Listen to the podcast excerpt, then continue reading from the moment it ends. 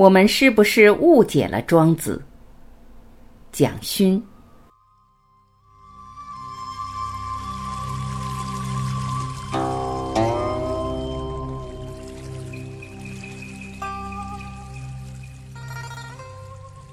一，读与远的哲学。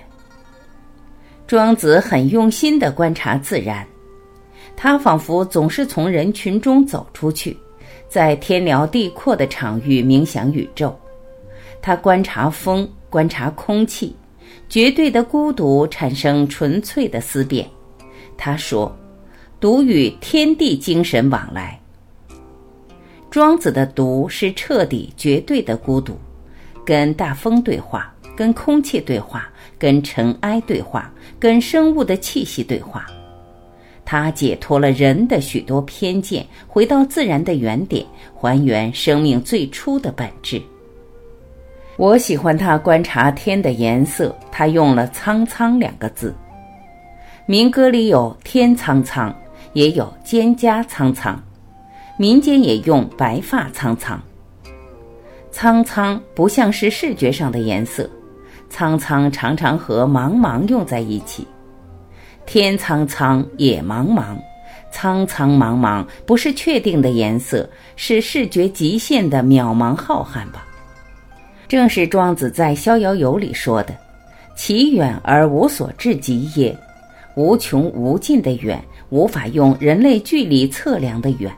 眺望太空的苍茫。”不是颜色，其实是虚空无尽。庄子给了一个文化思考远的哲学，使后代的绘画放弃了色彩模拟，用单一色系的墨不断渲染，理解了更深层次上苍苍的意义。他在孤独里如此看大、看远、看近也看小。细微短暂的生命，无穷无尽的生命，都在时间和空间里存在着。庄子留下了许多自然科学的发人深省的智慧，把他们限定在做人的退让、周到，是太乡院平庸的看法吧。这个民族要如何摆脱唯唯诺诺的做人，能真正走出去，孤独的与自然对话，跟日月对话？跟天地对话，可以高高飞起来；九万里则风丝在下，飞到那样云霄高处，会不会多一点生命的奇险与惊叹？于大刚老师在一九七六年送我一部《庄子》，是严复注解的。严复从英国学海洋军事回中国，他看到了欧洲强权船坚炮利背后，真正应该学习的是向大自然挑战的孤独精神。他翻译了《天演论》，也用《天演论》的观点重新诠释庄子，让庄子摆脱上千年来隐士消极哲学的误解，发扬庄子观察自然、探究自然的正面意义。生命的巨大与微小，《逍遥游》里有两个小小的生物，比普通的蝉小。另一只小鸟叫学鸠，它们体型都很小，在地面上跳跃，在榆树和仿树间盘旋飞跃。有时候两株树的距离远一点，一次飞不到，就落在地上，再重新飞。也许恰好天空高处有九万里风丝在下的大鹏飞过，地面上那只小小的蝉，那只小的鸟抬头仰望，看到一飞六个月不停止的大鹏飞过，便笑了起来。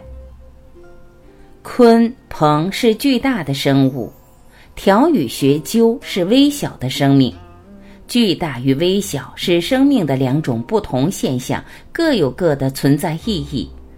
条与学究可能无法了解鲲鹏，同样在鲲鹏眼中，可能看不见条，也看不见学究。庄子的哀伤是生命与生命之间彼此不能了解的隔阂吗？他可能感慨二重又何之？感慨这两个微小生命无法理解六个月的飞行，但是或许不是嘲讽，而是提醒。小知不及大知，小年不及大年。我们大多时候是小知小年，知识有限，时间有限。如果嘲笑调与学究，不就是在嘲笑自己吗？然后他说了非常美丽的故事，关于昭君，关于惠姑，关于明灵，关于大春。庄子把我带到阴暗的水沟边，或到雨后的树荫处，看太阳出生时的微小昭君，一种秦姑吧，它叫昭君，因为早上诞生，很快就死亡了。昭君不如惠硕，这样短促幽微的生命，只是一个早上的生命，不知有晨昏，不知晦朔，没有黎明与黄昏，没有日升日落，没有月圆月缺。我们知道的时间概念，日或月，对昭君是不存在的。庄子又把我带到夏日的树林，听一树禅思，那样嘹亮高亢。不多久，蝉的尸体就纷纷坠落到地上。惠姑不知春秋，如果生命只经历一个夏天，就无法理解春秋，无法理解四季。我们的生命可以经历无数晨昏，也可以理解数十寒暑。我们因此应该悲悯昭君、惠姑的渺小短促吗？庄子显然只是布了一个陷阱。让我们洋洋得意，庆幸自己不是昭君，不是惠姑。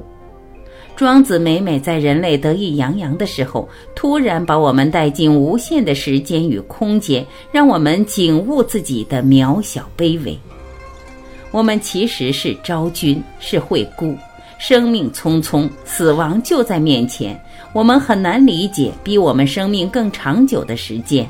我们也很难理解比我们身体活动所能到达之外更大的空间。我们活在限制之中，无法逍遥自在，摆脱世俗价值。庄子在某一部分和《金刚经》探究的时空近似，也有相似的领悟。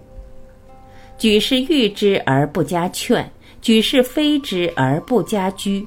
这是年轻时贴在自己案头的励志语，但至今也还做不好。世俗的赞誉、非难都还萦萦扰扰，对世俗的赞不动心，对世俗的非也不动心，那就是回来做真正的自己了吧？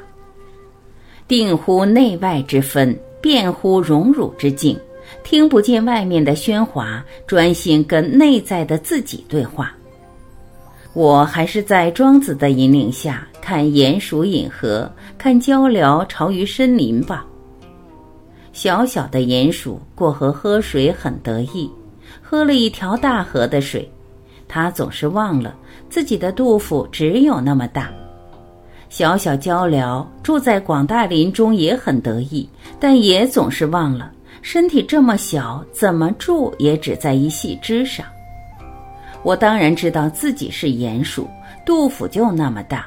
我当然也知道自己如同鹪鹩，这身体如何占有，也只有一只。有志飞向无穷无尽的时空，是要从认知自己的有限做起吗？庄子《逍遥游》结尾说了两个寓言，一个是大户，另一个是大树。常常会想起庄子《逍遥游》里说到的大户的故事。严格说来，不是庄子说的，是他的朋友惠子说的。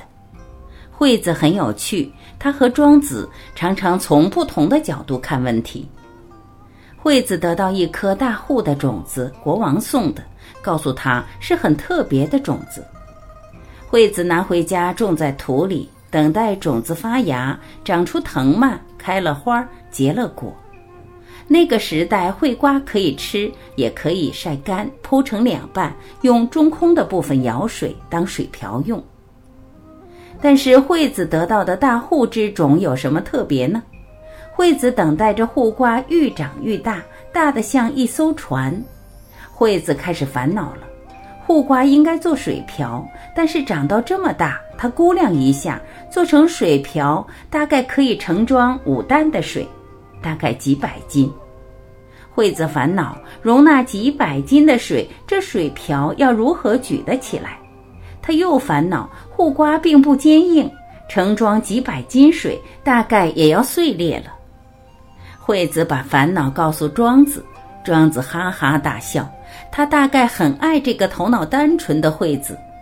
庄子说：“这大护瓜不能做水瓢，何不拿来做一艘船舟，浮于江湖之上？”我读庄子，常常为自己悲哀，总觉得不知不觉会被多少现实生活里用的概念拥绑住，无法自在逍遥。心灵真正的自由，谈何容易？